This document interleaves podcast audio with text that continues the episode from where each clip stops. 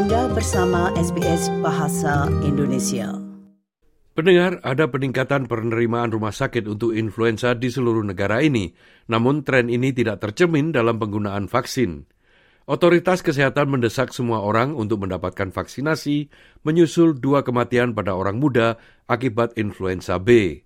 Berikut ini laporan tentang hal itu yang disusul oleh Katriona Stirat untuk SBS News. Warga diperingatkan tentang bahaya flu setelah virus itu merenggut nyawa dua orang anak muda. Seorang siswa kelas 9 di New South Wales dan seorang siswa umur 11 tahun di Sunshine Coast, Queensland. Keduanya meninggal setelah tertular influenza B. Meskipun ada peningkatan jumlah pasien yang dirawat di rumah sakit karena penyakit flu ini, penggunaan vaksin masih tetap menurun. Lalu apa sebenarnya flu ini? Profesor Frank Beard adalah Associate Director di National Center for Immunization Research and Surveillance. Now that you know there's uh, obvious signs that the flu season's arrived and some publicity about deaths, I think more people will be going out and getting vaccinated. So there's still plenty of time for for that coverage to go up. Yeah, it's never never too late to get vaccinated. It takes you know, a week or two for the full effects to come on, but getting vaccinated now uh, would you know, be um, you know, a very sensible thing to do. Seorang ahli virologi dari University of Queensland, Dr. Christy Short, menjelaskan perbedaan antara dua jenis influenza. So what's uh, different about influenza B is that it hasn't diversified to the same extent as influenza A. So we just have um, what we would call two lineages of influenza B, where there's a plethora of influenza A. And then the other thing about influenza B is we tend not to worry about it from a pandemic point of view because it doesn't really spill from animals into humans. It's it's really a human specific thing. So that makes it quite different to influenza A, where you've heard of things like bird flu, swine flu, all those sorts of varieties. So um, it's still an important human pathogen, but it is different to influenza A. Sampai saat ini, daftar pemantauan nasional menunjukkan tingkat influenza tertinggi pada orang-orang berusia 5 hingga 9 tahun, diikuti oleh mereka yang berusia 0 hingga 4 tahun, dan mereka yang berusia 10 sampai 14 tahun. Sejak April 2023, 69 persen orang yang dirawat dengan influenza yang dikonfirmasi di seluruh rumah sakit adalah anak-anak berusia di bawah 16 tahun.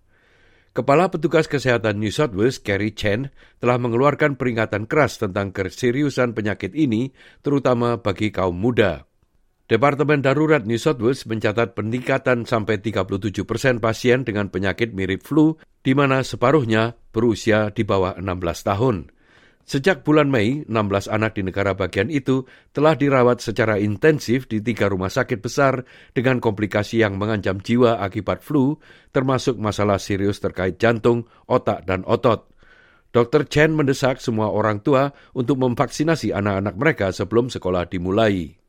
So what we're actually seeing this year is a significant impact on our 5 to 16 year olds or our school-aged children. This is in part related to the type of influenza that's circulating, influenza B, and that type tends to be associated with a greater impact on school-aged children. Kepala Petugas Kesehatan Queensland juga menyuarakan keprihatinan ini mengutip tingginya tingkat pasien yang tidak divaksinasi pada saat sekolah dilanjutkan.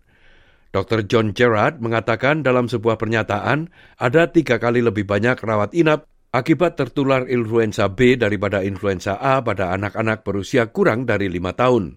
Profesor Beard menjelaskan bagaimana representasi influenza B pada orang muda ini dapat disebabkan oleh kurangnya kekebalan. The concern in children would be that because there hasn't been any, there wasn't any influenza B circulating last year, and there wasn't any influenza at all in 2020 and 2021 that uh, children are more likely to not have been exposed to influenza B before, as opposed to adults who've had various infections over the years, both A and B, and also uh, vaccination, uh, which uh, can contribute to immunity as well. Profesor Beard mengatakan influenza harus diperlakukan sebagai penyakit yang serius yang mengancam jiwa. Influenza can still uh, cause severe disease and death in healthy adults, healthy children. So, which, is why we recommend that people get vaccinated every year because influenza is a potentially lethal infec- infection. Vaccination is even more strongly recommended for people who are in those particularly high risk groups like small small children, older adults, people with medical conditions. But it's it's re- recommended across the board because uh, it, it can still be a nasty disease. Jadi mengapa ada keraguan untuk mendapatkan vaksin? Hampir 2 juta lebih sedikit warga Australia yang telah menerima vaksin influenza tahun ini dibandingkan dengan periode Maret hingga Juli yang sama pada tahun lalu. Menurut daftar imunisasi Australia, 8,5 juta orang warga Australia menerima suntikan influenza pada awal Maret hingga 9 Juli tahun ini. Sementara tahun lalu pada periode yang sama, sekitar 10 juta warga Australia menerima vaksin. Dr. Short mengatakan kelelahan mendengarkan berita tentang vaksin bisa menjadi salah satu alasan di balik penurunan itu. What these cases highlight to us is really the importance of vaccination. And it's it's very difficult because I think people very much have vaccine fatigue. We've gone through a lot over the past few years, and you know, been asked to get a lot of vaccinations and a lot of boosters, um, and maybe the flu doesn't feel like such a such a threat.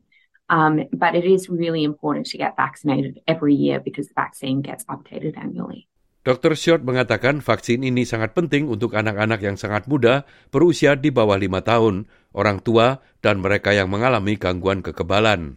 It's really um, strongly recommended for uh, certain individuals who have underlying health in, uh, health situations to get vaccinated, and in fact, for certain subgroups, the vaccine is freely available.